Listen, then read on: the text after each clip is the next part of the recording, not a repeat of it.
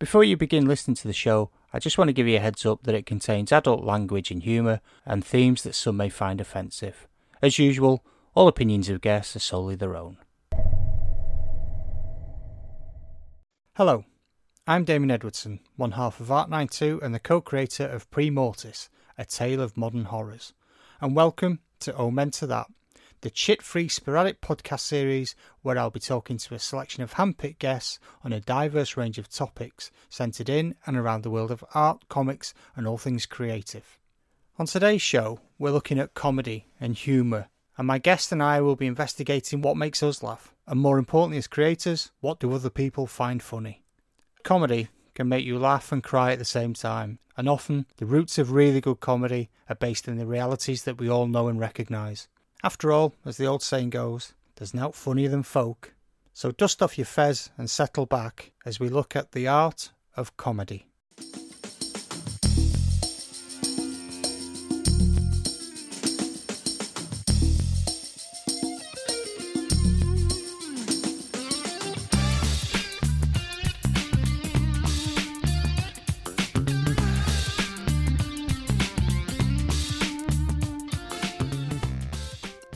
So on today's show, I'm pleased to be joined by another returning guest, making his second appearance on the podcast since the infamous Glory Days of Wrestling episode. He's the creator of such titles as Bald, Plan A, Plan B, The King, and most recently, Murder. In addition, he's a Twitch streamer, and even more recently, he became a father for the first time that he knows of, I assume. From the depths of South Wales, I'm pleased to say a big hello to the Max Boyce of the small press world. It's John Oh. Tucker. Oh, Damien, thank you very much. Lovely to be here. Hello. God, that's such a compliment. Oggy, oggy, oggy. I nearly started with Bore da, but I didn't know what time people were listening to it, you see. So, Well, yeah, we bought it down in the morning, down in the afternoon. Yeah. Nos da at night, which we might end with a end, Yeah, 'cause I I lived in Wales for quite a while, so We I did d- say, I- yeah, your old man was a Yeah. bouncer in, uh, in a holiday camp, wasn't he? yeah, in, in Samhain, Woof. which is like, you know, it's kind of like the uh, the holiday equivalent of Vietnam back in the 80s over summer. Yeah. Happy days. Anyway, how are you, mate? Welcome to I'm the go- show. I'm good, boss. Thank you very much for having me back. Yeah. Very No, good. thanks, thanks for coming on, and uh, you're all safe and well. All good, yeah. All safe and well, as you said. Um, yeah, I just had uh, my first kid, so uh, that's that's happening. But yeah, no, all good, all good. She well? She she doing okay? She's doing all right. Yeah, she's uh, screaming the house down. Um, but I am adapting. I'm learning because you know you you just you learn, don't you? Like so, you know, learning how to because I had to fulfill murder when she was really really small. So you know, you learn how to stuff envelopes with a with a newborn in your arm. And anyone who's had a copy of Murder, I did that with one hand because I had her in the other. You know, so you do learn to adapt. I've learned how to draw carrying her. Learned how to do lots of things. Do you know what I mean? But um, Yeah. no, she's she's well, thank you, mate. Yeah, good. Yeah, good, good stuff, mate. Good stuff. And uh, we've adopted a dog recently as well, so Oh, of course, yeah. it- it's good. Yeah, Marty, he's doing well actually. He's uh, he's a bit antisocial, which is interesting. Right. So he's he's very brave from across the road. He'll kind of look at people and go like, "Oh, hello," you know, all right. and then when they come over and try and pet him, he's like, "Oh, I don't like that. Just gonna hide behind you," you know. He's not kind of vicious in any way. I don't think the only time No, he no. barks is when he wants to go to the toilet. No, he's Um, coy. He's coy. He's well, he's a soft ass to be honest with you. Yeah, yeah. But yeah, he's, he's good. He's good. Apart from the first night when we got him and he woke us up every two hours howling. But he soon, he soon calmed down, bless him, and he's he's great. So he's been he's been the one highlight of all this shit show of a pandemic that we're in at the moment. So Yeah, Yeah. Well, that's it. so today we're going to talk about comedy and humour and Right. things like things of such an ilk. So it probably won't be very funny if you're listening because Oh no, I wouldn't have thought it'd be very funny. No. you know because whenever I hear people talk about comedy, they just fucking kill it, don't they? So Oh, I know it's very it's dry talking about comedy, isn't it? But we'll give it we'll we'll give it a go. And if it starts to flounder, we'll just get back onto the Montreal screw job. And I'll, and I'll yeah, and I'll introduce a couple of comedy sound effects after when I'm Yeah, editing yeah. it if we, if we get really desperate. but uh, so for anyone that isn't familiar with with your work, do you want to just tell us a little about what you do and what your history of kind of art and small press is? Yeah, okay. So potted history then. Yeah, I've been like drawing all my life, you know, just just cartooning basically, just you know, doodling around. And uh, never had any training or any of that. And then I went to um, I moved to Manchester for university. I went to Manchester Met, and um, uh, from Cardiff. And while I was there, the first job I was there, I started working on a student magazine, and the process. I mean, and that was the most fun I had the whole time I was there. It was me, a good friend of mine was on the editorial board with me, and all the rest of it. And none of us were like the most qualified people for the jobs we had on that magazine, but we were the only ones who would do it. So that's why we were there, you know. So mm. We were just it was it was a constant race against the clock, you know, like because we didn't really have time to enjoy the the result of our work ever because you know like you'd finish one issue yeah. and that had to go off to print like that day. And then work on the next issue would have to start long before the previous one had come out. So by the time that one had come out and you picked it up you were already you were way that was way in the rear view mirror already mm. to you because you were already working on the next one. And I think I kept a bit of that. I've still got an element of that now. Is that as soon as something's done and out, that doesn't matter anymore now. We need to move on. Yeah, and, that's a and that's a fault of mine because you know if you're you know if you're like a small press person or whatever, you've got to be pushing your stuff all the time. I mean, you've got to be you know constantly because it's not you know you've got to be reminding people that you're there because these take these things take quite yeah. a long time to make. Yeah. But um, and then that folded up that year because you know they change the staff over every year.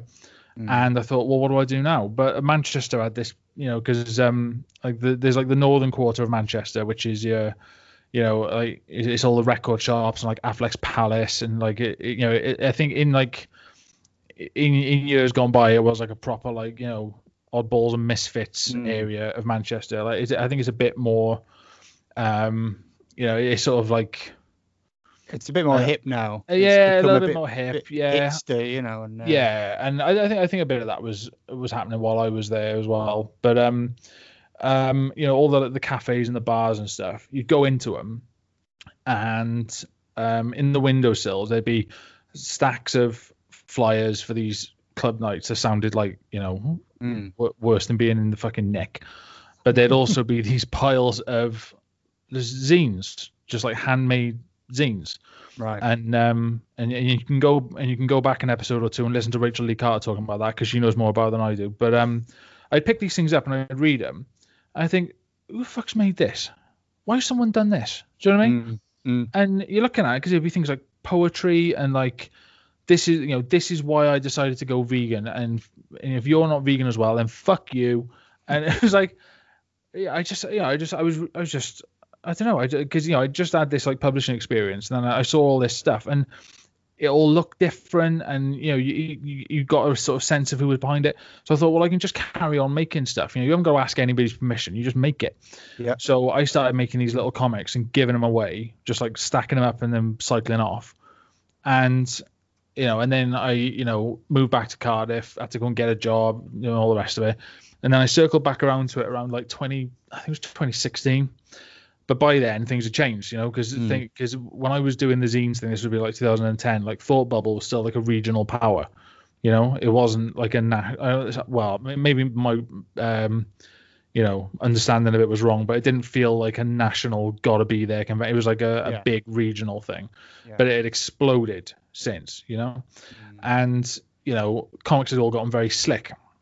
So um, you know, that's when I started getting my stuff professionally printed and all the rest of it, and that's kind of like you know the like the modern era things like you know like like you mentioned like you know the taxi and bald and all that stuff was all done in the last couple of years. And that's when I've really been sort of putting effort into it. Because I thought well I can probably still do this. And I did enjoy it so I might as well just do it again. Do you know I mean? So that's how I kind of circle back around to it. But um so, sorry that was a very long part of history. But anyway to, to sort of describe the work it's you know it's um you know like absurdist kitchen sink, like a mix of you know a taste of honey and like the League of Gentlemen. Do you know what I mean? Yeah, yeah. I'd yeah. say that's probably the best way to describe it. It's like normal people, but then something. Um, there's like some absurd twist or some weird thing that happens, and it's them process. It's usually an allegory for something else, and it's them processing that. And some of them are funny, some of them are not. I'm not an expert on comedy. I will say that off the bat. Like I'm not going to come on you and be like, you know, um, yeah, I'm actually, you know, I'm not going to come on here and say I invented comedy. you know, like you didn't invent comedy. Didn't invent comedy in comics. I don't know about comedy, but like, Hang on, I need to stop this here. you know, you know what I mean? Like, you know, I, I don't do. want to. and be giving it Billy Big Potatoes about it, but you know, I'm I'm not an expert, but I do take it really seriously, Yeah. which is almost as good as being an expert. but uh, yeah, pays less. yeah, exactly, yeah. But I, I think I think that's a you know I think that's a decent synopsis. I Yeah, think. and it's interesting that you describe your work as absurdist because that that's a real. I was trying to find the um the right kind of word to describe it, and I couldn't really hit on something because there's elements of, of surrealism, but not not to the extent where it, it takes you out, you know, fully surrealist. It, it it's always within the moment. So I think absurdist is, is actually really good. It reminds me a lot of um, for, we grew up in the the era of things like you know the young ones and stuff like that when when what they did term alternative comedy but it was just different Yeah, um it wasn't know, public uh, school boys having a lark. yeah, exactly and and it was it was that that lovely sort of movement of you know like you take the young ones for example you know and it'll be like the guys sat around a table arguing about politics Yeah. and then there'll be two hamsters trying to blow the house up or something or a piece Yeah. of talking cheese and it was just it was just that kind of level of what the fuck is going on here that I find in your work to to a degree. It Yeah, always well, makes me chuckle. Oh well, Um, that's good because they are meant to be comedies. So, um, but no, I, I agree with you. Like, because I, I, you know, someone, someone said, oh, it's like surrealist social realism. You know, Mm, so like social surrealism, which I think is pithy. I don't like saying that because it's, you know, it's, it's, it sounds like I'm trying to get a catchphrase going, and there's nothing worse. But you know what I mean? Like it's like this sort of off.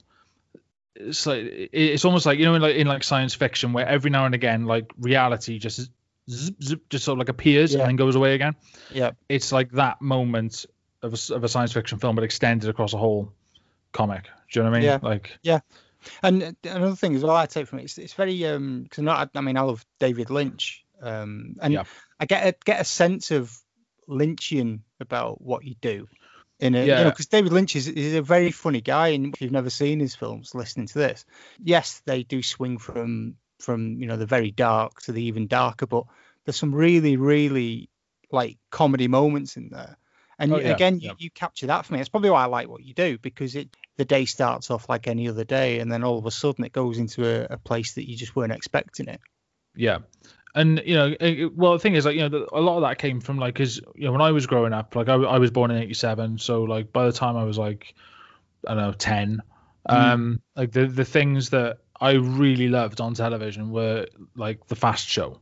Yeah. You know, I loved Yeah. the Fast Show so much, and it was just, you know, because it had it was it was people that you knew, you know. And another thing that I really loved was um, which it was less on the absurdist side, but I loved like like the Royle Family. Mm. You know, I think Caroline Aherne was was probably the best comedy mind that we produced of the last 50, 50 years or whatever say right Mm. because it was it was the way real people talk to each other and you know like I've, I've said this on podcasts before but like you know I, I think you know some of the funniest people i knew in my life were just like mates of my dad's who didn't know they were being funny Yeah. you know it was just the way they talked to each other i always thought that was really you know the sort of like you know the wry smiles and the nods and the winks and all the rest of it you know i thought that was really funny but then you know as i was growing up and getting older and especially while i was at manchester you know because because i went to a university that had that took great pride in its art school. And even though i wasn't i was in science and engineering i Mm. wasn't in the art school. But we could still take advantage of all their like extracurricular programs and they had this like running film night. And someone said to me um you've got you've got to come and see this film tonight. You've got to come and see it and they were they were free. I said oh. i said okay yeah maybe. He said no not maybe. He said you've got to come and have a look. I said what is it? He says the piano teacher. Have you ever seen this film? I don't think I have now. it's 2001 right? Um isabelle huppert um Right. it was all in french it was subtitled right? And um it was about this it's about this like this stern older french lady who's um in you know a music academy giving a, a piano lesson really sternly and then she packs up to go home for the night. She doesn't smile once and isn't nice to anybody or whatever. And she packs up her bags and she walks out the door and the camera follows her right? And it's s- slow paced. And she walks out the building and into like a shopping center she goes up the up the escalator. You're following her the whole time.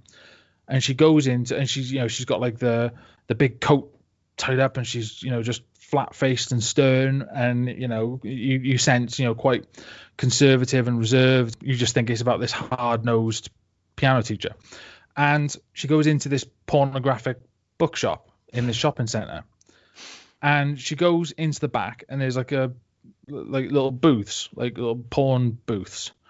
And she goes in and she puts some money in the slot, and they're showing on the screen like hardcore, like dick and ass porn. and she's watching it, just sat there with her hands on her hands in her lap, just watching it. And then she looks down, and there's a bin of like tissues, right? Used tissues. And she reaches down, picks one up, and starts sniffing it. And you're like, what the fuck am I watching? and it's like that for the whole film. And you're like, what the fuck am I looking at? But then you realize, oh, it's all in service to this wider sort of mood they're trying to create, you know, because did they have to show that? No, but it did create this. Uh, this sort of like overarching thing. So like even Yeah. though like that, that's not a funny film, you know, this has got funny moments in it. But it's not it's not a comedy, but stuff like that, and like like you said, like some like David Lynch stuff and all the rest of it, and like even some like old, you know, talking about kitchen sink, you know, some old like Shelagh Delaney stuff and all that kind of thing, and like the birthday party and things like that. I loved all that stuff. Do you know what I mean? Because it was just, you know, as some people would say, oh, there's you know, you know, there's no point. You know what I mean? Like it's just people doing nothing. But you know, I I loved them. Do you know what I mean? And that Yeah. that all really informed what I do. Yeah, and I, I agree. I mean, even now, you know, I love watching films about nothing. Yeah. You know, you, you, you read reviews of things, people going, well, nothing happened. And you're like, it's about people, it's about life, you know, and Yeah. that's invariably more interesting and more humorous than stage setups of Yeah. comedy gags and pratfalls and stuff. I mean, don't get me wrong. I mean, I like a good pratfall, and and you know, one of the things I've always loved is Laurel and Hardy. I've Same. always loved Yeah, that. I was yeah. raised on Laurel and Hardy and, and uh, the Marx Brothers. Yeah, one of the things that I do love as I've got a little bit older, I think, is that that kind of almost real life comedy. Some of the Yeah. things that you can relate to, like you say, because my dad was a miner, and you know, Mm. my mum, they were both kind of like really firm, like what we would call working class, I suppose. so we same. grew up with people that used to talk and tell stories, and and they'd have you in stitches. Yeah. Just and even now, I mean, I love nothing more than listening to people just recount stories. exactly the same. Yeah, like it was very much the same in my because my old man um, worked in a quarry for forty odd years, I think it was, Mm. and um and you know these it was like twelve hour days, six days a week, and all the rest of it. And you know my mum stayed at home to raise me, but we didn't have you know we didn't have two pennies to rub together when I was growing up, like. Mm. But you know the people that my dad knew through the quarry, you know they would come round the house and all the rest of it, and they would tell you, and like my uncle Nick. Um, is the kind of person who tells you a story that he thinks is funny and he's laughing before he's even got to the funny bit Yeah. because he's anticipating it. So you you can't help but laugh with him. No. You know what I mean? Like it's No. stuff like that, and I I just think that there's something inherently, I don't know, just something inherently funny about the way people entertain each other, real people. Yeah. You know, so I try and bring a lot of that because that's why I don't really use like speech bubbles and stuff. It's almost as if someone's telling you their story in the pub afterwards. Do you know what I mean? Mm. Because that's Mm. That's uh, you know how I always that you know that most of the funny stories I heard growing up were told in that format. Yeah. I'll Yeah. tell you something that happened to me the other week, and this is no word of a lie, mind you. Right? All the, you know, it was a load of bullshit, right? And they would be they bend in your ear for God knows how long. And I tell you, I thought this car deal was coaching now, right? Because Jeff, he had the most horses in Wales for two months in 1986. It's like, why have I heard this? You know what I mean? Like, and there's a history of people like, uh, like you know, people saying, oh the, oh, the working class, they've got like a folksy wisdom about them. You know what I mean? Oh, it just warms your heart. It's not that. It's you know, it's it's just that's what I grew up around, and that's what I thought was funny. Yeah. You know. So is, that's what know- I've tried to inject into my stuff. Yeah. And real life is funny. I mean, it might not be funny at the moment, but you know, No. but it, it is. And people's experiences are funny. And I, I can remember um, when my mum was alive, she used to te- she had loads of stories about working in factories and, and stuff like that, you know. Yeah. And uh, I wished, I really wish, my one regret is that I'd written them down or in some way, Yeah. you know, recorded them because I can't remember that. I can remember bits of them, you know, and they, they involve graveyards and lifts and all sorts of stupid things that they used to do, but they, we were genuinely in stitches, you know. Yeah. And um, that's that's my one regret. I never captured those. But you're right, you know, there's nothing like they say, there's not funnier than folk, and genuinely on a comedy sense, that's true, isn't it?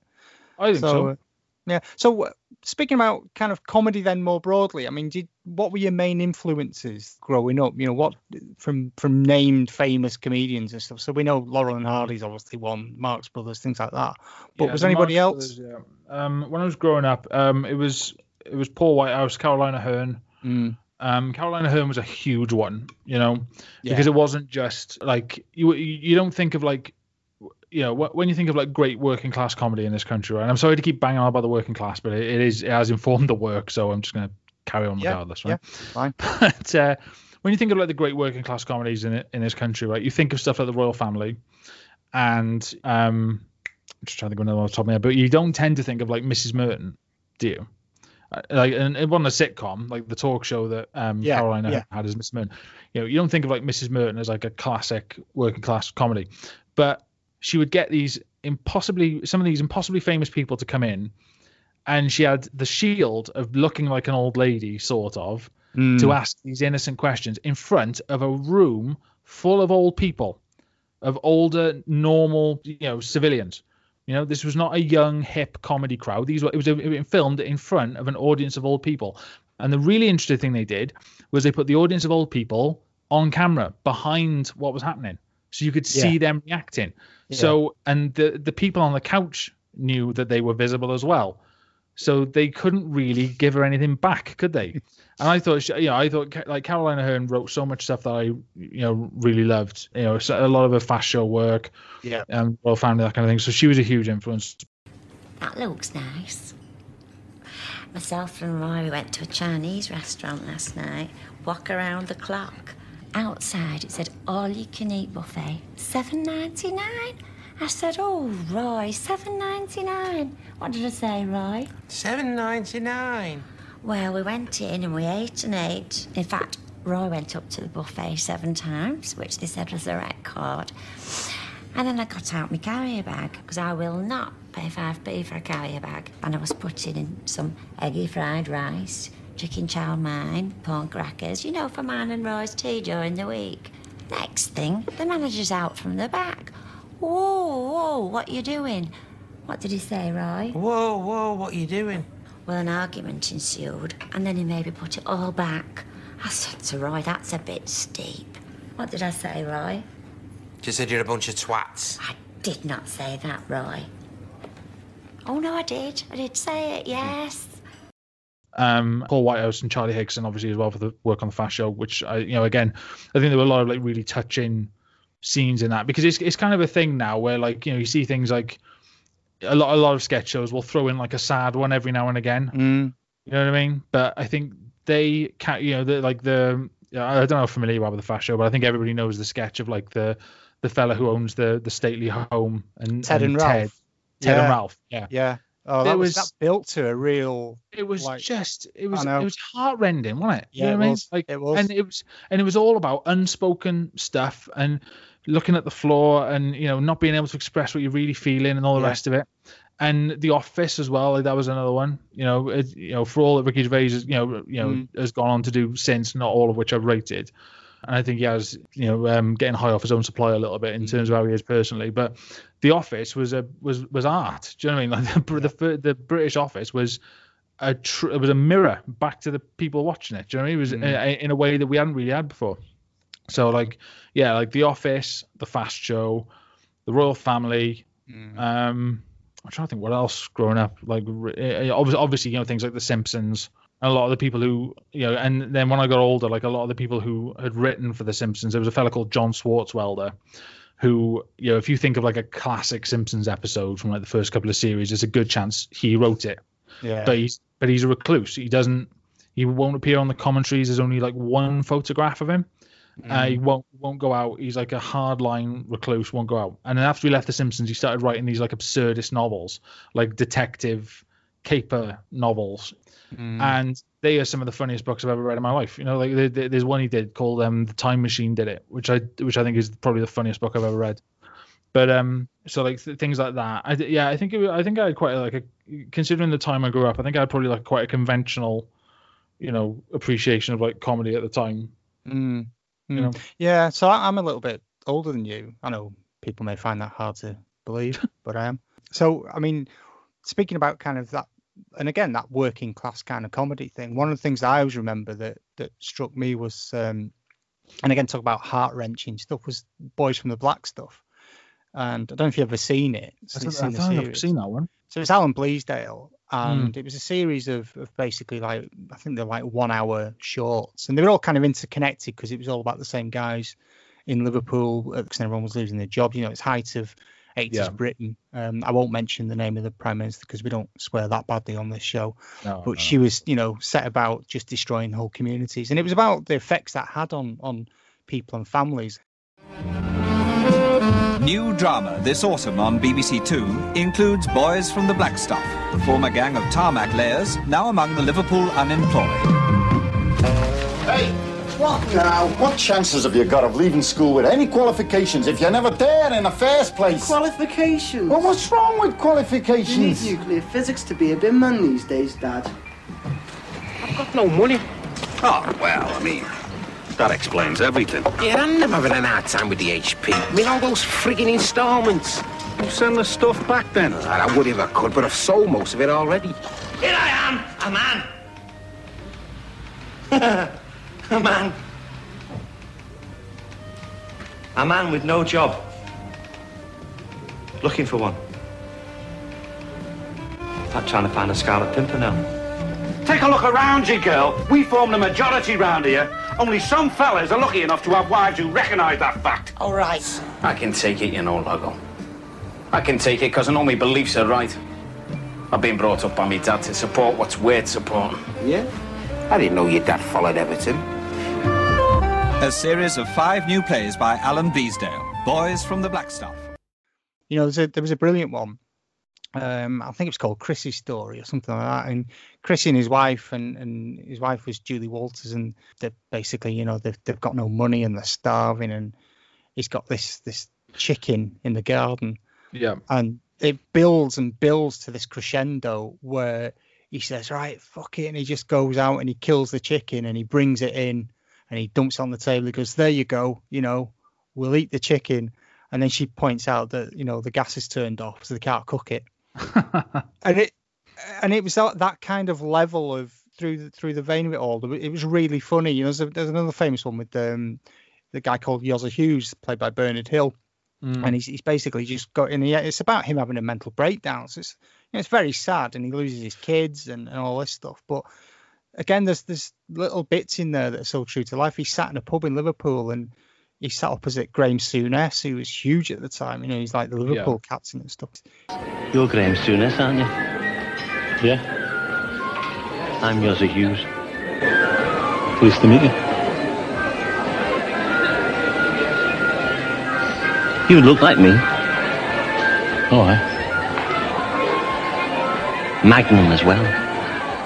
You know, and he looks nothing like him. He's just got a moustache, and it's it's just all that, that kind of bizarre, you know, slice of life that people do.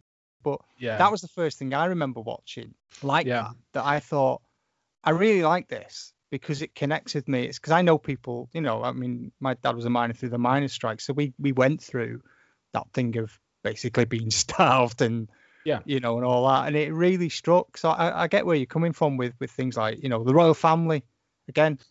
Yeah, well, that's it. Just like And- and also- in our house, that you know. Yeah, of course. Yeah, yeah. And like, yeah, and, and thing is, even that that was like a very like you know that was like a northern centric um presentation you know it was Mm. all you know northern actors you know like they took Sue Johnston and Ricky Tomlinson just peeled them straight off Brookside you know Mm. they, they saw him Yeah. as a couple on Brookside and just peeled them straight off and just said right you, you know, you're the parents right and they couldn't um, they couldn't have picked better people for those No. roles you know what I mean Sheila you know Shelagh Delaney would have killed for Ricky Tomlinson you know what I mean but um you know but uh, you mentioned Julie Walters and another one that um that I really loved growing up this is this is my mother's influence was um Victoria Wood Yes. you Yeah. know, and and there's and there was another thing with this which I was going to mention, which was um, I remember watching Alexei Sayle talking to Stewart Oh. Lee about Love Alexei Sayle. me too, right? Ta- talking to him about the comedy scene in the eighties, and he said, well, you know, he said uh, the uh, he said the left makes the same mistakes over and over again, but the right only makes them once, right? He said because you've got you know he said the eighties, he said basically he said comedy was was subsidized at both ends because there was the art centers, there was all this stuff, you know, there was like you know it was basically government subsidized venues and all the rest of it. Mm. But there was also, um, you know, a, a, a de- a decent dole, a lot better than we got today at least. And there was also a load of make work civil service jobs. And he said, so you would go into the office with a bunch of crusties, you'd pass the same piece of paper around all day, you pick up your money at the end of the day, and then you go down the comedy store. Mm. You know, he said so it was it was possible for younger working class people to get into comedy, and that's much harder now. You know, Mm. like it, you know, because if you, let's say you want to be a stand-up comedian now, you know, I know I know people who did an Edinburgh Festival show a couple of years ago, and they're still paying off the paying off the loans for it, and they got nothing out of it. Yeah. You know what I mean? So, you know, I, I think he was right. You know, I think it was like a transformative time, and like Victoria Wood came out of that, and like my Mhm. mum loved Victoria Wood, so like her stuff was always on in the house, and there was a lot of that. You know, sort of, um, you know, it was a bit, it was a bit sort of like. You know, like if you think of the Royle Family as it's, is so dry, you know, and Mhm. like Victoria Wood was a bit of like a sillier, and there's a few more like knowing winks at the camera and that kind of thing but it was all based in the same sort of experience. Do you know what I mean? And even Yeah. though again it was a northern presentation, you rec- you you see yourself in it. Do you know what I mean? Because as you Yeah. you know, like like you said, you know, you went through the miners' strike and all that, you know, but I, I you know I could see elements of my dad in Jim Royle. I could Yep. see, you know, uh, people we knew in like the Victoria Wood show and all the rest of it. Do you know what I mean? You could see yourself in it. I think that was really important. Do you know what I mean? Mm, mm. But I think yeah, that- right. Yeah, I think so. Yeah. And uh, my favourite um, Alexei Sayle line as well was always when he said, uh, "I once went out with a model. She was an Airfix kit of a Stuka dive bomber." And I- something about that as a kid always stuck with me. Always, I used to, I used to quote it all the time. And talking, let, let's move away from kind of uh, maybe uh, TV stand-up comedy and things like that. And Yeah. what about sort of American influences? Do you have any of those? I mean, we, we were talking before the show about our mutual love of John Waters, and you know, Oh, and I think that's where we get more into the absurdism that that appears in your work. Yeah, I'd agree. Yeah, John Waters um, informed a lot of that, definitely. Um, God, I'm trying to, th- I'm trying to think of like Ameri- like American influences on the work. Because the thing is, there isn't really like you know, there's not, there isn't like an American Ken Loach. You know what I mean? Yeah. Like there isn't a tradition of working class cinema in America. And you know a lot of the and you know a lot of the the television comedy in America, especially through the um sort of the 80s and 90s, it was all um e- even though the people were you know e- even if they were cast as down and outs, it was all essentially aspirational Mm. you know, because like you'd see, you know, um, you know, there's, there's the, the classic observation that you know the the the people in Friends, uh, yeah, half of them uh, are deadbeats if they've got a job at all, but they live in these in- insanely large apartments and all that. Do you know what I mean? Like, so I, th- I think it was, um, you know, I, I th- there was there was less. I think there was less of it in America that I remember. I mean, um, I mean things like I'm trying, I'm trying to think of an example now, but um, things like um, like Tim and Eric, you know, like um, which then went on to inform something domestically that also hmm. there was an even bigger influence on me, which was Limmy, Scottish comedian Limmy. Um, hmm. he's probably, you know, of any because you know I, I've read his autobiography, you know, I've you know I've seen him live, I've watched everything he's ever done, and I think he's probably like the the person I probably like identify with the most. Do you know what I mean? Like yeah, yeah, the person whose work has most informed my own, and like the person, I, I like probably the best like contemporary comedy voice in the country, I think. Anyway, Mm. and um, you know, so I think like yeah, it's like Tim and uh, yeah in America, like Tim and Eric was an influence. I mean, for the you know, it's difficult to say. I mean, like the the, the Simpsons, King of the Hill was probably more of an influence than the Simpsons right. because it was quite dry. You know what I mean? it was Yeah, quite. yeah. It was quite so. And if you look at like because it, because King of the Hill was Mike Judge, right? Who also did Beavis and Butthead, which again, which I thought was genius, right? Mm. Um, but if you look at like Beavis and Butthead and King of the Hill as compared to other animation and Daria, which um, Mike Judge also had a hand in, Mm. um, if you look at them compared to other animated shows around the time, where there's these big exaggerated motions and they're playing with the laws of physics a little bit and all the rest of it, and you know, blah blah. blah. There's none of that in anything Mike Judge did. It was, you know, people move like they do in real life. It was very slow and reserved. You know, it could have been a sitcom. They could have cast real actors to do that show, and it could have worked just as well Mm. you know, because it was, you know, they use really subtle facial expressions and subtle Mm. voice acting. You know what I mean? And it was, you know, a more sort of realistic presentation. So I think, Mike, yeah, Mike Judge has been an influence. I'm trying. Yeah. I'm, I'm, I'm struggling to think of American ones because Yeah, it, is because a lot of I it has been Welsh and British. Yeah? I mean, I loved um, I mean, I loved American stand-up. One of my sort of heroes was Richard Pryor, Mm. and I know it's, it's Oh yeah, difficult now. You know, yeah. yeah, in the context of, of today, you know, people go, "Oh, Richard Pryor," but you know, when you look back at the, at the time that he was doing that that comedy, I mean, it was cutting edge. He was one of those people that, that blazed the trail. Yeah. Um, and he's just a genuinely f- interesting and funny guy as well. You know, when you, you read about his life and the way he grew up and stuff. And Yeah. from TV, I guess the only sitcom at that time that, that I found a bit of an influence on me that was that was markedly different to anything else that was on. Because you're right, you know, US TV sitcoms were of a of a certain kind of flavour, weren't they? You know. Yeah, was they all had nice children. houses and tidy Yeah. jobs, and yeah. Well, Married with Children was almost the anti-sitcom because yes, you know it was it was about working class people in America, but they weren't aspiring to do. You know, Al was just aspiring to go to bed and never get up again. You know, never wake up. Hopefully, and Yeah. I, I loved everything about that. And again, you know, yes, it's probably not aged well if you were to sit and watch it now, and you kind of have to watch it with a bit of a you know a, a bit of a mind of when it was created and it's a bit tits and arse and things like that. But it captured a, a a side of american life that i'd never seen in comedy before. Well, as great that- as cheers and things were it yeah, was, it was dirtier than that in a sense of it was realer than that. Yeah. And the King of the Hill was that for me, you know, Mm. because it was about like a small, like conservative town, and like a show like King of the Hill, I don't think would really work now because it was sort of like the last of the, you know, because it was about, um, you know, a Republican propane salesman in the heart of Republican Texas, someone who voted for Bush and liked his beer and liked his grill and all the rest of it, right?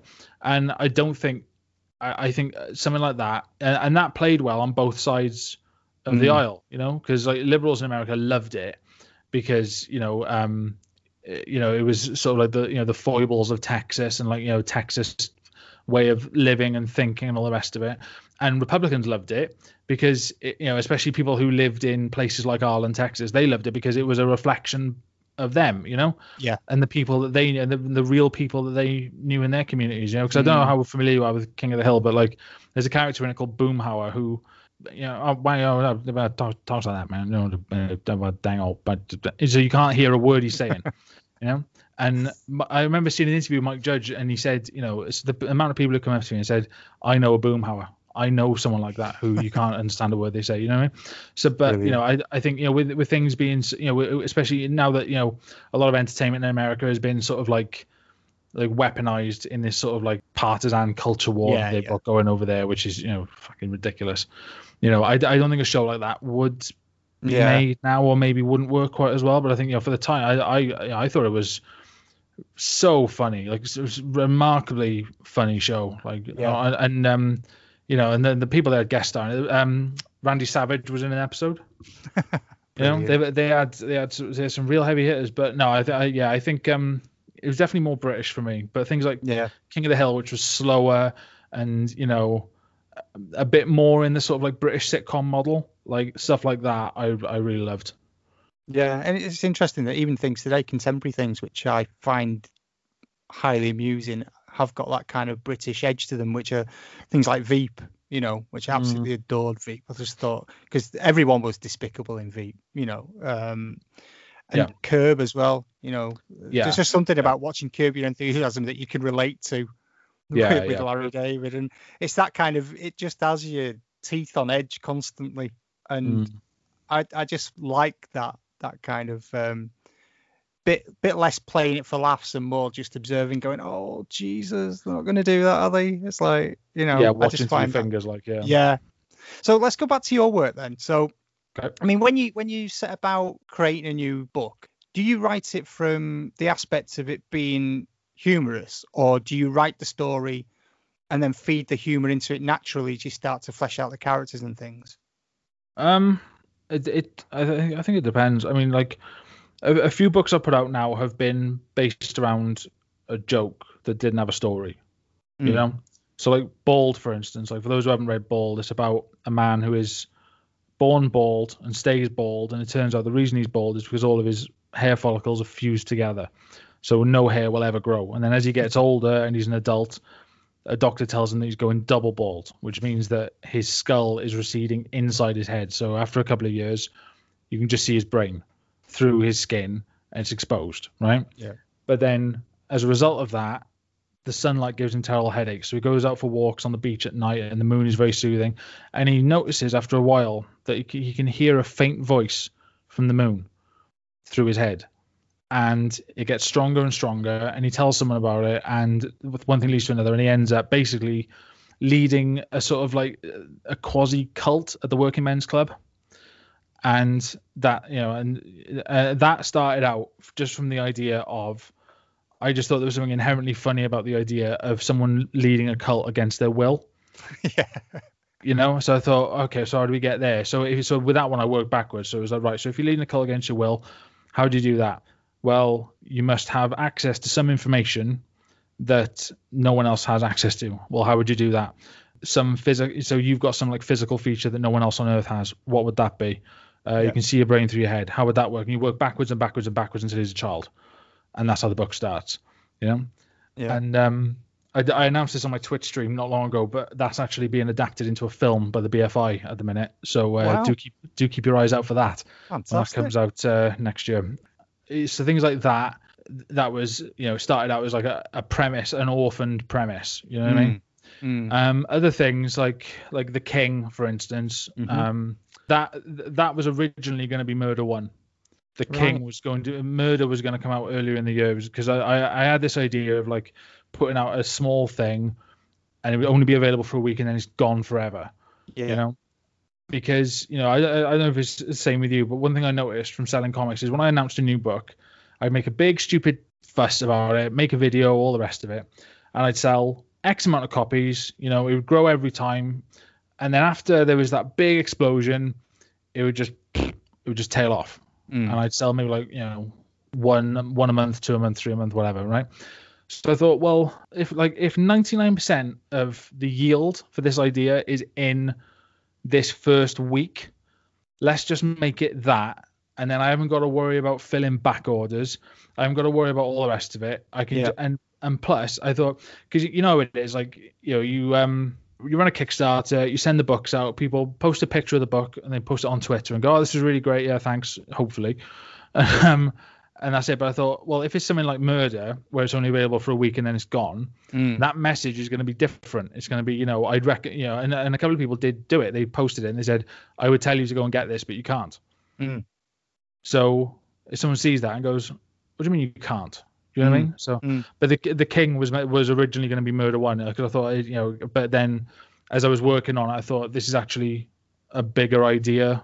I, I don't want to just throw it away. Do you know what I mean? Yeah. Like, Yeah. this is this is something bigger than this because it just kept growing and growing because you know I won't give away the the, the central No, no, premise but no. you know once was- you've got some once you've got that central core idea of like what comes out of the egg there's so much you can do with it you know Yeah. because you, you can establish all these rules about what the thing can and can't do Mm. and then around that you can build the jokes so because because you set the rules about the logic of the universe and then you can make jokes based on the based on the rules that you've invented. And they seem like these jokes have just come out of nowhere. But of course you have set set those things in motion. Do you know what i mean? Like yeah, yeah.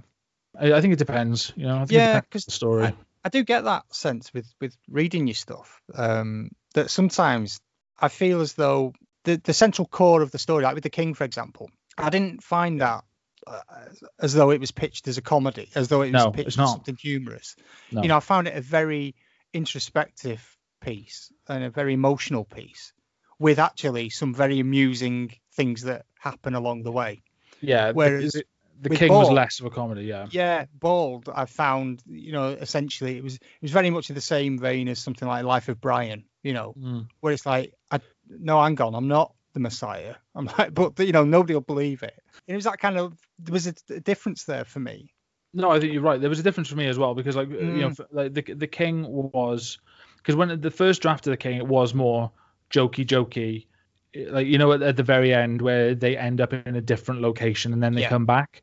Yeah. They weren't originally going to come back. It was going to end at that place they go to. Sorry to be talking so cryptically for for non-readers, right? But it was going to end there. it shouldn't they Well, You you're absolutely mean? right. Yeah, I've been say, I've, I've been saying this, Damien. You know I have. But you know, like, it was going to end there, and it was going to Yeah. end on some like pithy like one-liner thing, Mm. And then I was looking at it. I looked at the way it had been building and building and building, and I thought I can't just end this on like a da da da da da, you know, Mm. like it because it would feel like because you know like an anticlimax can is a perfectly valid way to end a book at times. Like hmm. I, I did that poster comic called Sido, which hmm. ended on a big fuck you to whoever was reading it. Do you know what I mean? Like it was this a building emotional arc and then just ends on this ridiculous ending. But like when I when I was like working on the King, I hmm. thought no, it, it needs to resolve more satisfactorily than this.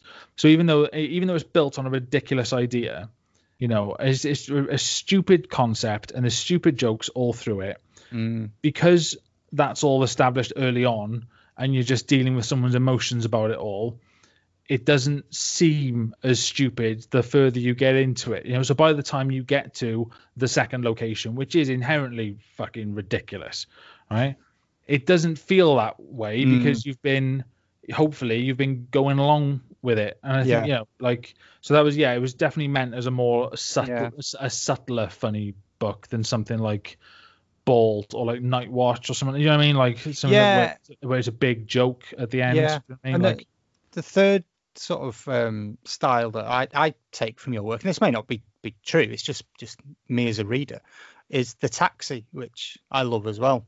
yeah, And and I mean, again, I don't want to give it away because you know people should buy it and read it, but I found that slightly different again because that that was a different kind of humor. That that it was one of those kind of books that it started to spiral down a little bit into something a bit darker and a bit darker, but it was still you know it, was, it reminded me a bit of um.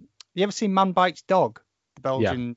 yeah. yes, yeah, and it was a bit like that and it, you know obviously um, for anyone that's ever seen that that's the story of um, a, a camera crew that go around and film a serial killer doing his work as though it's an everyday kind Yeah, of fly on the wall documentary you know and there's those things where he's he's talking about how many rocks you would put in a bag to weigh a body down depends if it's a you know a man a woman or a child whatever it might be Yeah. and it's bleak as fuck but Yeah. it's it's funny you know there's some scenes in it that, that might be troublesome now but it's bleak but it's amusing but you you find yourself almost being drawn into this darker darker darker world and i got that little bit with taxi which yeah. you know as I the mean, journey went on i could i could sense that that you know this is Yeah. this is funny but i'm starting to feel a bit uncomfortable the ta- the taxi came from um, uh, I'd say that the biggest direct influence on the taxi was the Twilight Zone, the original Rod Serling Twilight Zones.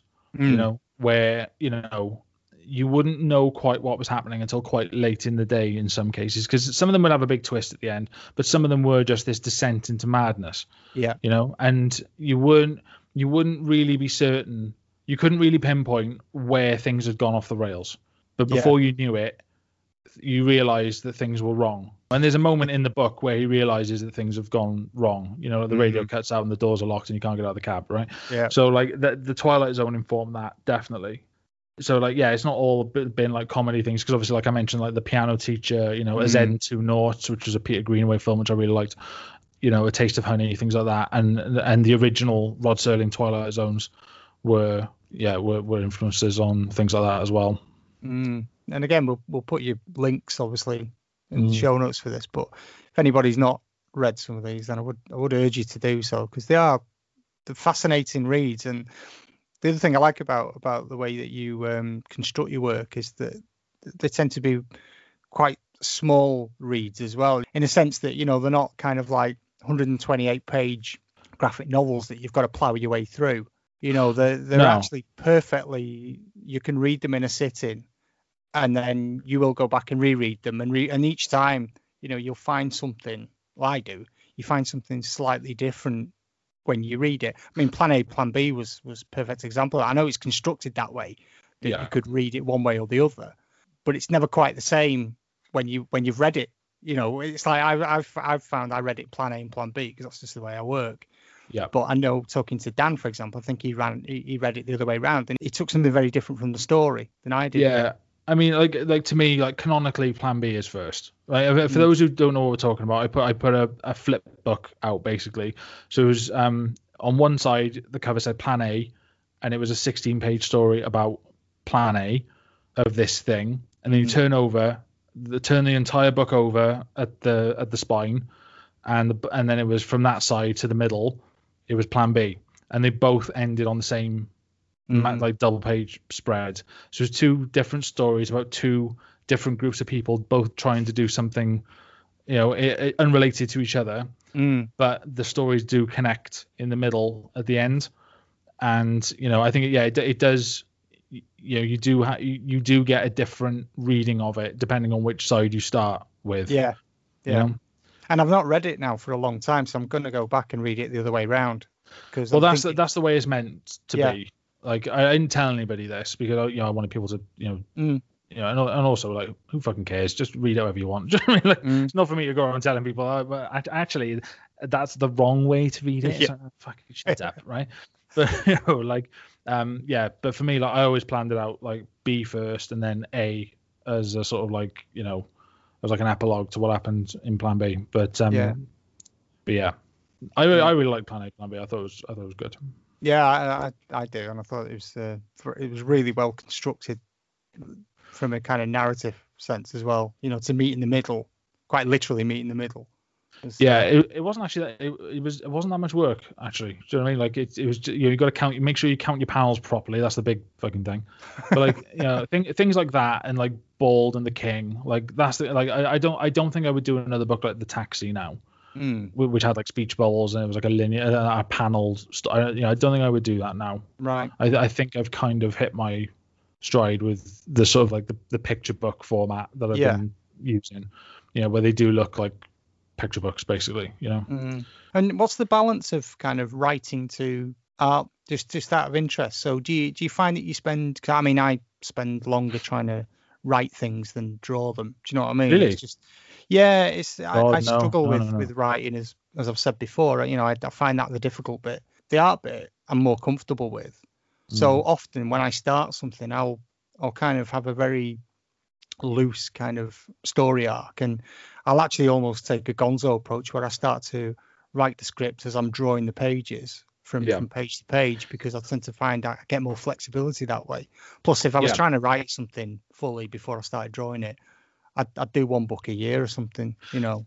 Yeah, I mean, I, I always change the script a little bit as I go. You know, if I think of something better, or you know, think of better wording, or want to you know rearrange things a little bit. But basically, like you know, I don't sit down and go, I'm going to write for an hour now. Mm. You know, I got no discipline at all. Like I just, if I get an idea, it'll it'll turn up like that, and it turns up fully formed, Mm. bang, like there it Mm. is. M- In most cases, things like Bald didn't, and like Plan A, Plan B started that way, but then because Plan B was originally going to be a sequel to Bald, Right. so um, but then I thought, oh well, hang on a minute. I thought Bald doesn't really need to be expanded upon, so I changed it a little bit, and then I Mm. added you know extra stuff to it, and like um, but yeah, the the writing is the easy bit because i can hear these things, you know, you know, writing like natural, the way people talk, like that's you know I, I don't I, I don't find the writing st- stage that difficult. The, the the hard bit for me is the art because because it is it's not about these fantastic it's not these fantastical tales these like sci-fi epics where the the the draw is the spectacle on the page Mm. you know Mm. like i'm not doing these like massive spaceship battles or fucking you know like uh, any of that stuff i you know I, I Mm. can't i haven't got the fucking technical skills to do that so for me the the challenge is like facial acting does this character look right for the dialogue like you know Mm. because I, I can hear it in my head but does this character match what i've written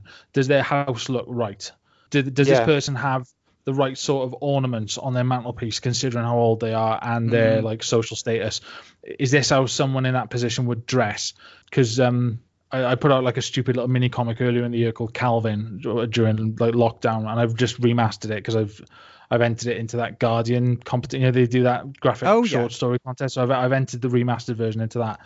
And there's a scene in it in a rugby club, and I had to really rack my brains like, what is on the wall? You know, what would you expect to see on the walls of a rugby club? So you'd have like like a Welsh cap from somebody on the wall Mm. In a frame, and you know, like maybe like a, a trophy where half the plaques are missing because they only did it 1976 to 1982, and then Trevor had, you know, Trevor was the treasurer. But he was fucking dipping his fingers in the till, and he can see he fucking wasn't all he likes, but he fucking was. You can ask anybody you like about it. I don't care. All these little details that allude to like a, a lived-in environment. Do you know what I mean? Like I, I probably overthink this. I, I realize I probably I don't think the average reader is going, oh, hang on a minute, that gas man should have a big chunky laptop, you know, like those thick laptops. Yeah. there. He shouldn't have a little laptop. He should have a big chunky one. But that's a thought I've had. Like I've, I Yeah. had, there was a gas man in the King, and I thought they have chunky laptops, so I had to go back and add it. You know, they they always have a chunky laptop, don't they? A massive Yeah. one. Yeah, They're doing what? For fucking typing stuff out on their on their knee? What the fuck are they doing with it? with one Going off- finger. well, they fucking off roading are they? No, they're not. but I thought so. I went back and added that. You know, I I spend a lot more time on that kind of thing because Yeah. I I think that sort of thing, especially if you're doing like you know slice of life as they call it, and and comedy as well, that sort of thing, like it lives and dies by quite subtle touches. And I tell you, who was a master of this. There's an artist in Canada who. I, I think has probably been the in terms of the comic side has probably been the biggest influence on me was um Kate Beaton she did this historical comic called Hark a Vagrant for a very long time. And her sense of comedy and like the facial expressions and the the poses and all that, they were all perfect. Every Yeah. her art's a bit like Quentin Blake's in that Right. it's like free flowing and scratchy and you know like it's not you know it's not anatomically perfect, but it's perfect for the style of comedy she's doing. And I borrowed so much from Kate Beaton. Do you know what I mean? Like Mm. so it's you know, and she does it so so well Mm. that when I started doing stuff, you know, a, a bit more like I'm doing now, um, I, I thought, well, th- that's actually what matters if you're trying to do comedy: the facial acting and the, the the body language and how far people away are from each other in the frame. You know, because bald is about uh, bald is actually about loneliness, right? Because I think this is like a, like the modern the modern age and all the rest of it, especially as we talked about earlier, like the working classes, right? It's a uniquely lonely time, I think, you know, especially for like younger working class people, because you look back years gone by, there were social clubs, Yeah. yeah, there'd be you know everyone everyone pile into the rugby club after work, you know, all the rest of it. There'd be all these things available, um, and those things kind of all went away, and nothing really sort of replaced them. You know what I mean? Yeah. So there is a generation that remembers those things and remembers them going away, and then there was nothing there to take their place.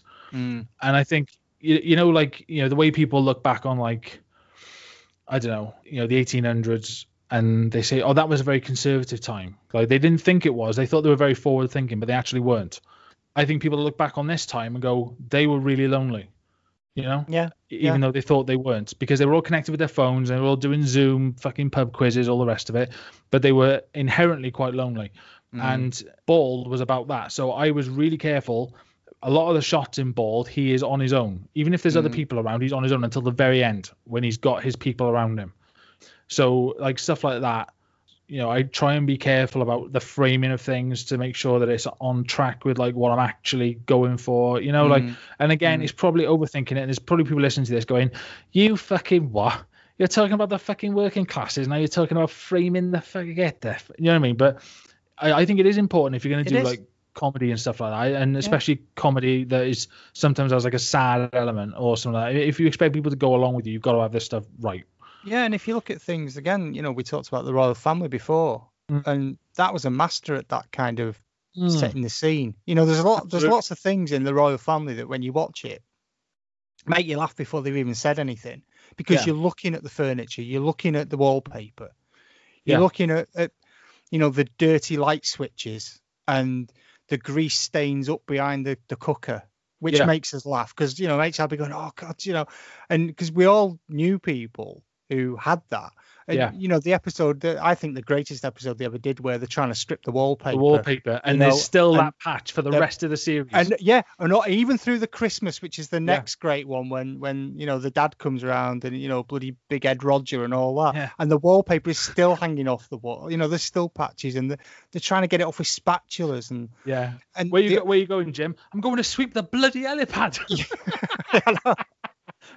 but but that's that attention to detail though is what makes it funny before you hmm. even begin because it puts you in a sense of place that I think not everyone would get it. You know, I'm sure if you grew up in a very posh, you know, and clean and should I say, you know, almost disinfected sort of house, then you might not pick up on those things. You might just look at it going, oh, look at that wallpaper. But to us, you kind of go, Christ, you know, Yeah. the, the Yeah. Georges next door had that bloody wallpaper and stuff like that. Yeah, and it was And it immediately makes you laugh. It makes me smile just looking at it. Yeah, So- me too. And and one of, one of the things I really loved in the Royle Family was um there was a bit of like cam uh, of like camera work that was in the Royle Family that I think was f- fucking brilliant. Right? It was yeah because we're all sat around this um it's uh, Ralph Little as Anthony, Craig Cash as David, and Ricky Tomlinson as Jim. Right? And they're spaced out. So like Anthony's on the chair by the window, Dave's on the sofa, Jim's in his chair. Right? So none of them are in the same frame for more than a couple of seconds. And I can't remember what the question was. Uh, I think Dave asked Anthony something innocuous, and Anthony revealed. He said, "Oh, um, I'm managing a band." And before the cameras even come off him, you can hear Jim laughing uproariously. Ah! and then it cuts to Jim, and he is uh, in stitches. You know what I mean? But the fact that it, you just had that, you registered that second of embarrassment on Anthony's face because Jim couldn't hold it in. Dave? How do you go about getting a gig in the Feathers? Anthony, told them about your new venture. What is it? The antidote for the suspected Well, I'm managing a band.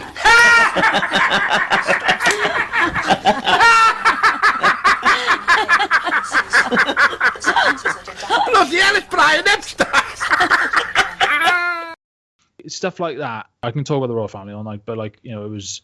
I, I, I just thought they were so clever about the way they did it, you know, and, and you know, I think uh, things like you know, like the wallpaper on the wall, Mm. and you know, like um, all the all the cups of tea, like half the cups are like cups you get from a set with an Easter egg. Yeah. It's like a Twix mug. Do you know what I mean? Like things like that. It's just the little details, and that's you know that's art department as much as anything else. But I think stuff like that really matters if you're trying to build a convincing world for people Mhm. to. You know, so that because the worst thing that, you could have would be like some for somebody to feel like they've they've looked through the fourth wall a little bit. Do you know what I mean? Like like Yeah. oh, hang on a minute. Do you know what I mean? Like this isn't actually, you Yeah. know, that no one wants to see the simulation, do they? No. So just kind of moving on to types of comedy then. I was looking at various quotes and stuff, and there's one that came across that I remember hearing before, and it's John Cleese who said that uh, comedy always works best when it's mean spirited. Mm. And I don't know if I agree with that. I think personally, I think it it can do. Um, you know, as we talked earlier about things like Curb Your Enthusiasm, where a lot of that is actually quite mean spirited and veep, you know, again, Yeah. almost venomous stuff. But I'm not sure whether I agree that it always works best that way. And I, I just wondered what your take was. I mean, do you ever think that comedy can go too far in that sense? Um, I, I'm, I'm, I'm certainly not one of those people who's like, um, you know, uh, I can joke about anything. Do you know what I mean? Like, you know, like, I mean, I, I've heard people say this, and you know, I think I, I, I think Limmy said it best because he said, you know, I think I think I can tell a joke about any subject as long as it's handled, you know, um, sensitively if required, or you know, if it's if the context is right. I think you probably can make a joke about anything Mm. or, or all the rest of it. I mean, I, yeah, I mean, I don't, I'm not sure. I, I'm not sure I agree that um, the best comedy is mean spirited because I, I think some, and again, like harking back to the Royle Family, I think like some people could look at the Royle Family and say that it's mean spirited, but it really isn't. Mm. You know, it, it's a very affectionate, you know, it's a very affectionate show, even Mm. though Jim is quite cruel to Anthony at times, and they take the piss out of each other. That, it, but it's a, it's a, there's no genuine malice in any of it.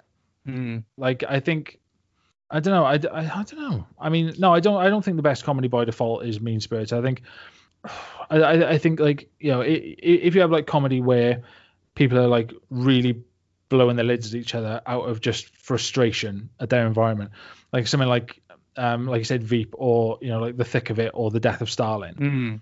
Where they are, you know, really like where, where there's someone important around who can't hear the arguments, but they are just really under their breath at each other. Mm. That kind of thing can be very funny. I, yeah, I don't know about that. I mean, I, I don't, I know I don't agree with that either. I don't think that's strictly true. I mean, No. I, I think you know when you say, oh, you know, can comedy go too far? Well, yeah, of course it can. Do you know what I mean? Like, because there's a lot of like comedy that is mean spirited for the sake of being mean spirited, and there are some people who just who want to go to a comedy show to to hear jokes about one of jokes about immigrants or jokes about you know black people or gay people or Mm. you know whatever like Mm. that. You know, like Roy Chubby Brown will still be selling out shows when COVID goes away. Do you know what I mean? Like you know, Mhm. there will still be an audience for comedy that you know what people refer to as punching down. You know Mm. what I mean? Like, Mm. you know, which you know, I, I don't, I don't like that term anyway. But you know, but but it's what people refer to as punching down. Mm. But you know, I don't, no, I don't think it's necessarily true. This is quite a No. long answer. This is quite a long No, answer. No, no, I don't agree, Damien. it's an interesting one though, isn't it? Because you know sometimes you, you think, well, maybe some of it is because I mean I, I love Steptoe and Son. Mm. You know what a dynamic that was. You know, I mean I know off camera they truly despised each other as well, but Yeah. you know that that whole dynamic they had about him and his his dad, and they genuinely, genuinely disliked each other in the show.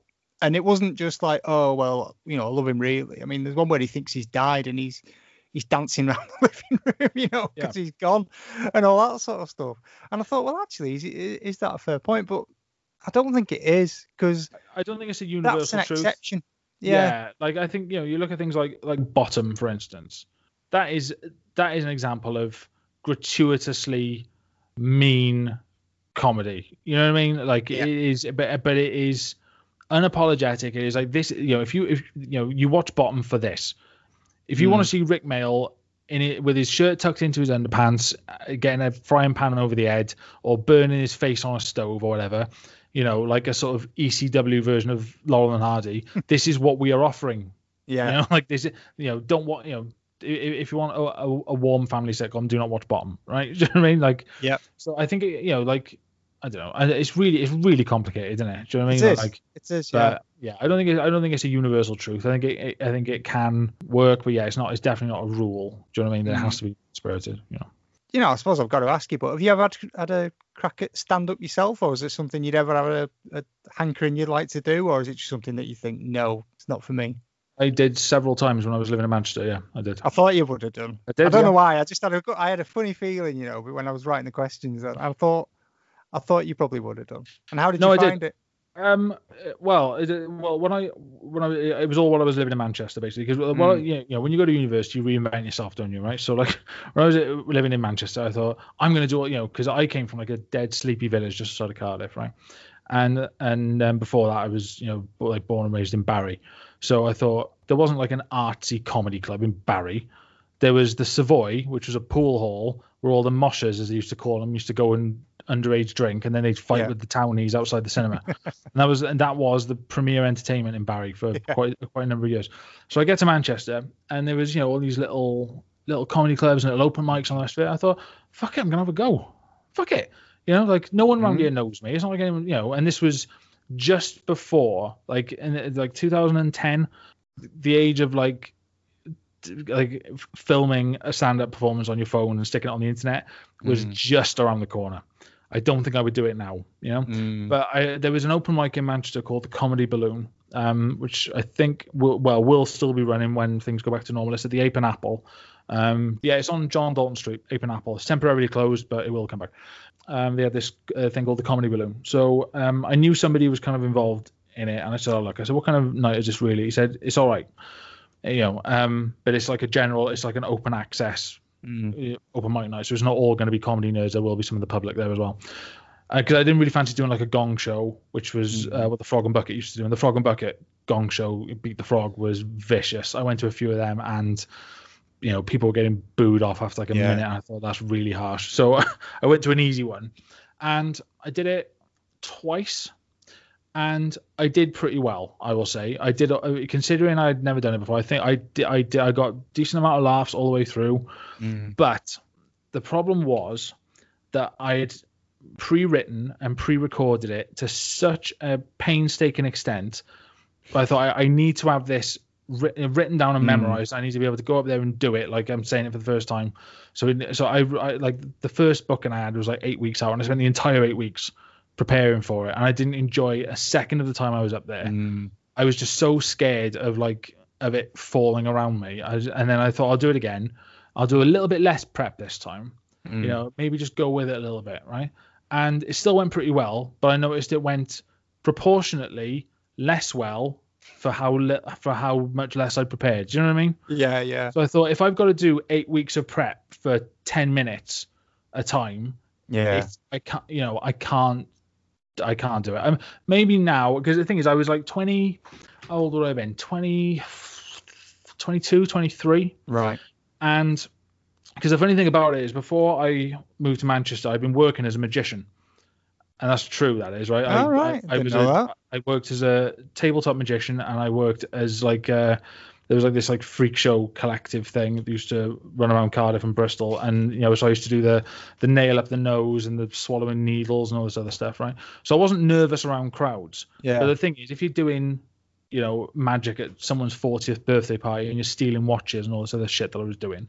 Um, you don't need to be, you know, you, you don't need to be personally engaging because you've got this Mm. crutch. Like, Mm. so I wasn't nervous around people doing that. But then when I got to Manchester, I bin that off because magic doesn't pay kids, and that's the, the real truth of it, right? but um, I got there and I thought, uh, yeah, it was just like I wasn't bad at it, but I I, I wasn't at a at a point where I could just be like naturally. But I think maybe now, I, I think you know when things come back, I don't know, maybe I will, maybe I will try it again one day. But Mm. I don't know. Like uh, I I didn't enjoy it. That's the thing. Like that that's really what it boils down to. I didn't enjoy doing it. You know, and I think if you're not Yeah. enjoying it, it's too much work for something you're not enjoying.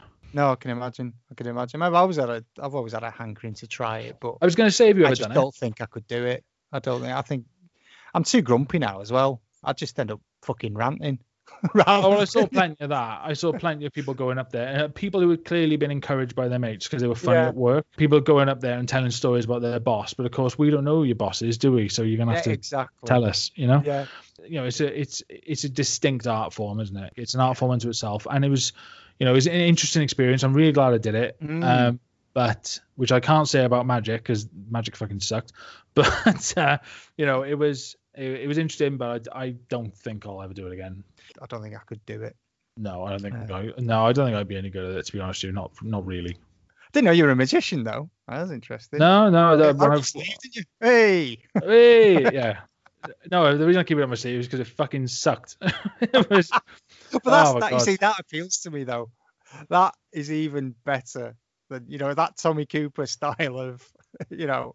Oh, who yeah, was well, I- was a I- genius. I wish I know, could have done. yeah. Yeah, what what he did. Yeah, I mean, yeah. Oh. my God. that to me is great than any any. I mean, I love Penn and Teller and stuff, but Tommy Cooper, I Mm. always find you know a million times more amusing.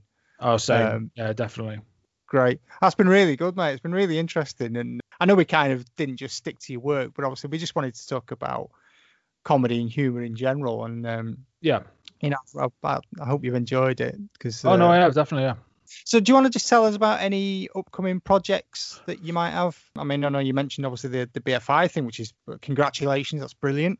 Thank you. yeah. Um, I mean, anything else that you can tell us? I mean, I know obviously a lot of your work is needs to be kept kind of under the radar a little bit because we wouldn't want to spoil it for, for people. But yeah, you've got Murder 2 on the way, I believe. Yeah, Murder Two. I mean, uh, uh, ho- hope I'm hoping that will be like first thing 2021, Mm. Or maybe a little bit sooner. But you know, and then I've I've got the graphic novel I've been chipping away at slowly for the last year and a bit, which is about um, uh, frogs and the rapture, yeah. which will be um this year coming hopefully um but yeah like the the film has been taking up a bit of my time because uh, you know i've been you know having to do yeah um like character reference stuff Mhm. for the for the prosthetics it's, it's bizarre honestly that's a really really strange thing to be doing How did that come um, about? Do you mind me asking? Is it no, no, that's fine. Um, yeah, um, a mate of mine from way back, who is a Mancunian and a Mm. film director and a very good one, he had a meeting with them, and they said, "Oh, have you got anything to pitch to us?"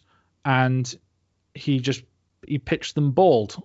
he didn't tell me he was going to do it, but he just pitched it to him, and they went, fantastic? They went, "Oh, that sounds great. We'll have that." So he emailed me. He said, "I've pitched this. Is that all right?" like, so I said, "Yeah, yeah, absolutely." So, um, yeah, so that's going ahead. I think that's. I think the idea is that's going to be filmed in the new year, um, COVID permitting, obviously. Mm. But um, yeah, it's fully. It's, it's going to be a short film. It's not. You know, it's not going to be Yeah. in the cinema. It's going to be on BBC Four at two in the morning. But you know, yeah, it's fully like BFI funded. You know, it's it's a proper, it's a real film based Mhm. on a stupid book. That's all. It's a great story, Bald. Uh, And again, you know, I know we've given a bit of it away, but I do urge people if you've if you've never read it, you should. well, I, Um, yeah, I, th- I think I think people who've read the book will like the film. From what I felt like, because you know, I've obviously been quite closely involved with like the script that's Mm. been coming together and all the rest of it. And I've told them I'm I'm in the film. I said I was like, gonna say, that's I hope you're in it. non-negotiable. I'm yeah, Yeah. I'm in it. Of course, I'm in it. Yeah, I said that's like non-negotiable. I'm going to be in that film. Of course, I am.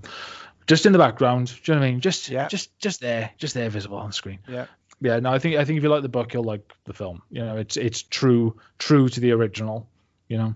Yeah, and I'm going to go back and reread it with with the angle of, of the loneliness that you were talking about, and just Yeah. to see if it affects the way I I've, I perceived it the first time to the second time. That'd be Yeah. interesting. Great, that's that's fantastic. Anything else that you've got on the boil? Have you seen any return of any any of your previous? Did do you think you'd ever do that, where you'll you'll do a kind of sequel to something you've done before? Do you know what I had? Um, uh, I had a Drift two, like Hmm. um, a sort of a follow on from a Drift, um, written not long ago. I'm not sure if I'll do anything with it because because they are like, you know, it's like a self-contained story, like we talked about. Like th- there's not usually much scope to go back Mm. because like you couldn't do like the King two, you know, you Mm, couldn't yeah. do like Night Watch two, you know, you couldn't. Yeah, a lot of these things are the complete thing, you know, small self-contained object. I mean, there are some things that you know I've I've maybe thought about going back to. Like Bald was originally going to be, um, you know, Plan B was going to be like an extension of Bald, but then I Yeah. changed it. Um, I don't think so. I mean, never say never, obviously, but you know, like Murder Two's come in, and that's going to be a completely different story again to Murder One. Like, it's not a follow-on; it's a completely different Mm. uh, story, a completely different story.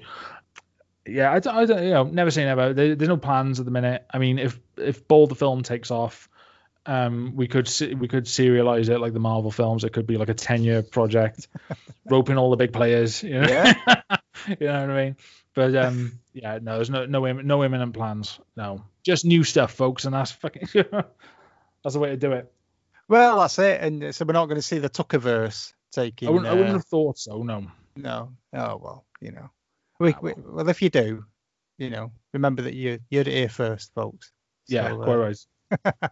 Just finally, then, I, suppose I've got to ask you because you know we would, and this might put you on a spot a little bit. But what's your favourite joke? Oh fuck, that's really hard. Favorite joke. I'll tell you mine while you're having a think. Go on. And, yeah. and this always always makes me laugh, and it's uh, what's brown and sticky? A stick. Yeah. And there's just something about that joke that, that always makes me giggle. And I think a lot of the time it's people's reaction to it because they're just like, what the fuck? You know what I mean? Yeah, yeah. Oh god, favorite joke. Shit. I think probably my favorite joke is right. So there's um, a fellow working in a job center, right, and um, door to his office opens, and then onto the seat jumps a duck, right, and the duck says, uh, "I need a job," and he says, "What?" He says, "I need a job. I've got a job. I need a job." And he goes, "You can talk." He says, "Yeah." He said, "I need a job." And he goes, "Oh my god!" So he goes, "Right, um, wait here a second. Just wait here, right?" So he goes out of his office and he goes into the next one over, and he picks up the phone and he rings the um the the ringmaster of the circus, right? And he says, "I've got," he said, "a talking duck has just walked into my office and he said he needs a job." And the fella from the circus goes, "What?" He goes, "Yeah, no, seriously." He says, "He can he can, he can speak fully." Yeah, yeah. He said he answers he answers my questions. He, you know, he um says it's a talking duck. It's a duck that speaks perfect English. And he goes, "Well," he says, he said, Are you interested in him? He said, Yeah, of course we're interested. He said, Christ, he said, if he does what you say he can do, he said, Well, he said, tell him we'll pay him whenever he wants. We'll put him on an easy schedule. You know, if he if he really is what you say he is, if he's a talking duck, we'll take him. And he goes, Fantastic. So I'll give him your contact details. Right, great, yeah, right. So he goes back into the office where the duck's waiting. He sits down. He goes, Well, he says, I got some good news for you. So I found you a job. And he goes, What already? He goes, Yeah. He said, um, so I've been in touch with the circus, and he said they'll pay you anything you want, put you on an easy schedule if you know, he said if you're willing to go there and be an attraction for the circus, you know, talking duck. And he goes, the circus, and the guy at the job center goes, yeah, and the duck goes, but I'm a welder. I love that joke. It is good. It is good. So um, John Tucker coming to um, stand up post COVID tour near you soon, I would Yeah. expect. In the meantime, just tell people where they can find uh, the, some of the stuff we've been talking about. I mean, obviously some of the stuff that that is no longer available. So that's shame on you for not picking it up when you could have done. Um, Yeah, but yeah, John, um, do you want to give us links to your socials and your websites, etc.? Yeah. Um. So uh, I shut my shop because of COVID. I'll be reopening it in the coming like couple of weeks. Um. Now that I've back into a rhythm of the post office. Um. But if you want a digital collection of everything I've ever done, uh, except for murder, of course, which was limited as we've discussed, and and I've heard a couple of people basically w- waiting for me to cross myself on that. Oh, it'll be on Comic House in the end. There'll be a collection, and to those people I say, by all means, hold your breath, right? but, but if you want everything I've done except for murder, so it's like 323 pages of every comic I've done from 2016 through to now. Um, if you go to gum.co forward slash uh, JTPBFPB, right? And that stands for John Tucker Picture Books for Bad People, because that's the name of the compilation. That's, that's so that's gum.co, gum.co forward slash JTPBFPB. And that's Picture Books for Bad People, which is everything I've done.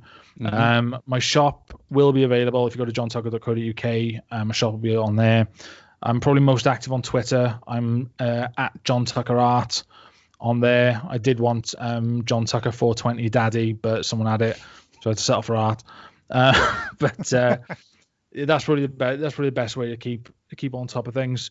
Um, we we may be running a we may be running like a little mini Kickstarter next year for the Bald film because it's Right. fully funded, but of course we have to buy a load of PPE equipment now, which we Yeah. didn't budget for.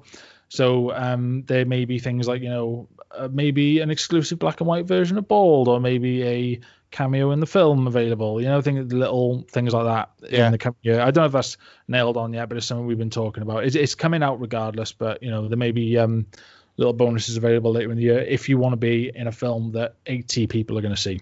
Superb. and your Twitch stream, do you want to talk about that? Yeah, well, I've been on paternity leave. Twitch offers a very generous package for paternity leave, but um, I will be coming back imminently. So if you go to um, twitch.tv forward slash John Tucker Art, um, that's John with an H and then art, like you spell it. Um, yeah, that's where I go on to play American Truck Simulator, to argue with my audience, and to generally be abused. So if you want to go on Twitch and watch me either drawing or driving a truck, uh, twitch.tv forward slash John Tucker Art. Fantastic. Cheers, John. And if you want to learn more about me and what I do, everything's Art92. So we're at art92.com. There's a shop on there where you can still buy comics and things because we've still got boxes of them here. Um, Same. Face- Facebook, Instagram, Twitter. It's all art92.com because, as I say every week, you know, you, you get to our age and you're lucky if you remember to put your big French knickers on in the morning, you know, and if you have more Course, than one handle, you've no chance, have you? Do you know what I mean? No, quite Um, right. And if you've enjoyed this show, and I, I'm, I would imagine you you have, because I know I have, then you can check out previous episodes. We're on Podbean, Spotify, Apple Podcasts, Apple Music, and all sorts of stuff. There's so much stuff out there.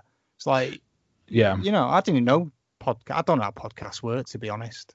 But, Best to uh, let the eggheads deal with that, I would say. And also, Yeah. um, not to uh, not to step on Damien's cross promotion here, but um, Damien's Mrs. Hate has been doing some very very good drawing tutorials. One of which we actually did on the Twitch stream, and it got a very good reaction. So if you Oh, want to learn, if you want to learn how to draw stuff properly now, right? Go and have a look at uh, H's drawing tutorials because uh, we learned how to draw cats and we were all better off for it. fantastic. Yeah, no, that's good. It's good stuff. She puts a lot of time and effort into those things. You can You tell they're re- they're really really good. Yeah, I really like. I've seen a lot of them now, and yeah, they're really really good. So they're definitely worth going and having a look at. That's brilliant, mate. Thank you. She'll appreciate that as well. Okay. So, um, if you like us, subscribe to us. If you don't like us, then bollocks to you. You know. Hundred percent, absolutely right, Damien. And uh, thanks again to John for giving up his evening and, and joining us. And join us again next week for another in our series of, of Art of programs. And I'll leave you with a quote by Steve Martin, who said that comedy is making people laugh without making them puke. Thanks for listening. Goodbye. Ta-da.